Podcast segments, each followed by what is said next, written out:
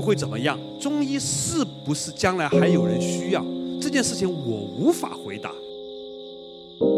只有未来的需要和不需要的人才能回答。一个中国人可以既自己自由的选择看中医和看西医，这是上苍给我们的伟大权利。拥有某种选择权，是他人生的幸福的其中一个指标。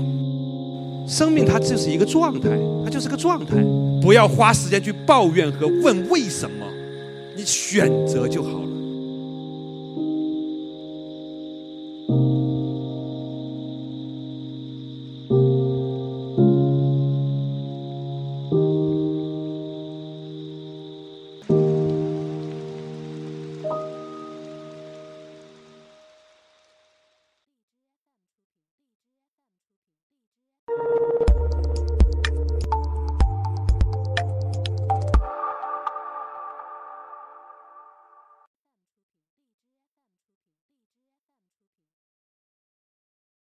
生命它就是一个状态，它就是个状态。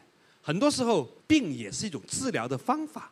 比如说，小孩子发烧，我们有过经验的父母都知道，如果这个小孩从小到大一次烧都没有发过，这是一件多么可怕的事。作为一个中医中医的边缘分子啊，我在中医界也不入流，我只能讲作为一个国民，我唯一的身份就是北京暂住人口，这是我唯一的合法身份。在北京拥有暂住身份证的人人口啊，北漂。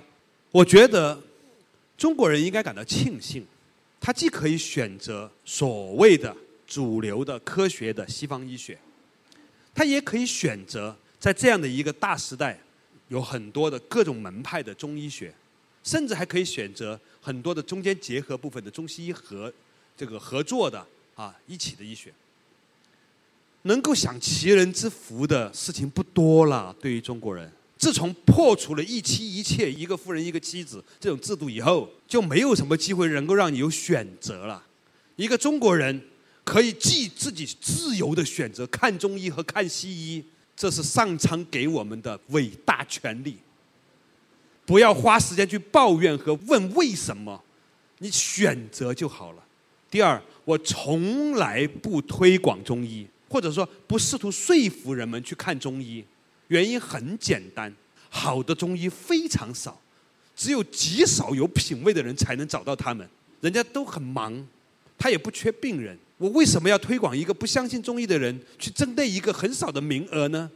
所以，我很少跟人家辩论中医好西医好，你爱切切去，我觉得很好，good，你爱看中医，good，都很好，每一件事情都很好。拥有某种选择权，是他人生的幸福的其中一个指标，并且知道自己要什么，给自己一种充分的支持，而且外界还允许他做选择。一个是内在的选择力、选择的能力，一个是外界给你的选择的权利啊。权利是别人给你的，能力是自己的，不多了。对于中国人来说，好好珍惜党和国家给我们的丰富的。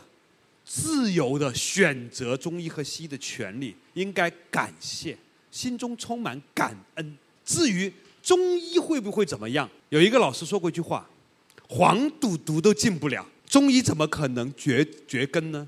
我问他这是什么意思，他说：“如果有人需要，它就会存在；如果有一天人们不需要，你保护它，把它做成大熊猫，它也会断子绝孙，它也会绝种。”所以，这个问题就是中医是不是将来还有人需要这件事情，我无法回答。只有未来的需要和不需要的人才能回答。这是第一。第二，中医是一个很奇怪的术术语。你在提到中医的时候，你所想象的中医和我在提到中医的时候，我内在里面想象的中医呢，完全是两种中医。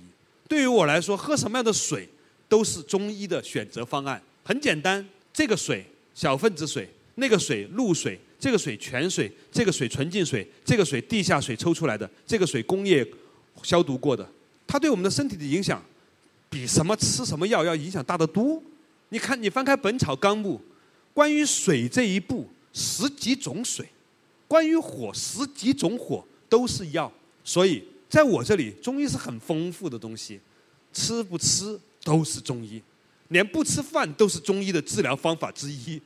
我认识一个老先生，专门给人看那个肥胖和糖尿病，开的方子是断食三天。后来果然在指导下，就当然这个辟谷是有有方法的哈，要服气啊，之前要准备啊，心理建设啊，菌群体。现在有西医的方法或者科技的方法去做菌群检测啊，啊，抽样啊，基因检测啊，反正你愿意花钱都可以去做。但是呢，后来呢，经过断食之后呢，这个人的血糖果然降低了，血脂也降低了，而且保持了很长的时间，比他大大部分之前吃的药效果都好。当然这是个案，就是这一个人的个案，我很难说别人适不适合。这个大夫呢，就是给这一个人开了这个方子，叫断食三天。这也是中医，建议你少吃米饭也是中医，建议你保持心情愉快，它也是中医，因为情志是很重要的嘛，对不对？但是呢，勿过喜，过喜则伤心。张飞就是啊，对吧？过喜，太过高兴也伤心。很多人打麻将，最后一张赌一张，摸完之后杠上胡，啪一拍，笑死过去，对吧？过喜也会伤。他伤心啊，过喜也会伤心。所以呢，我对我是一个学医学的门外汉，幼儿园的小学生，所以呢，我无法判断这件事情，不可说的，一说就错了，一说就错了。谢谢大家。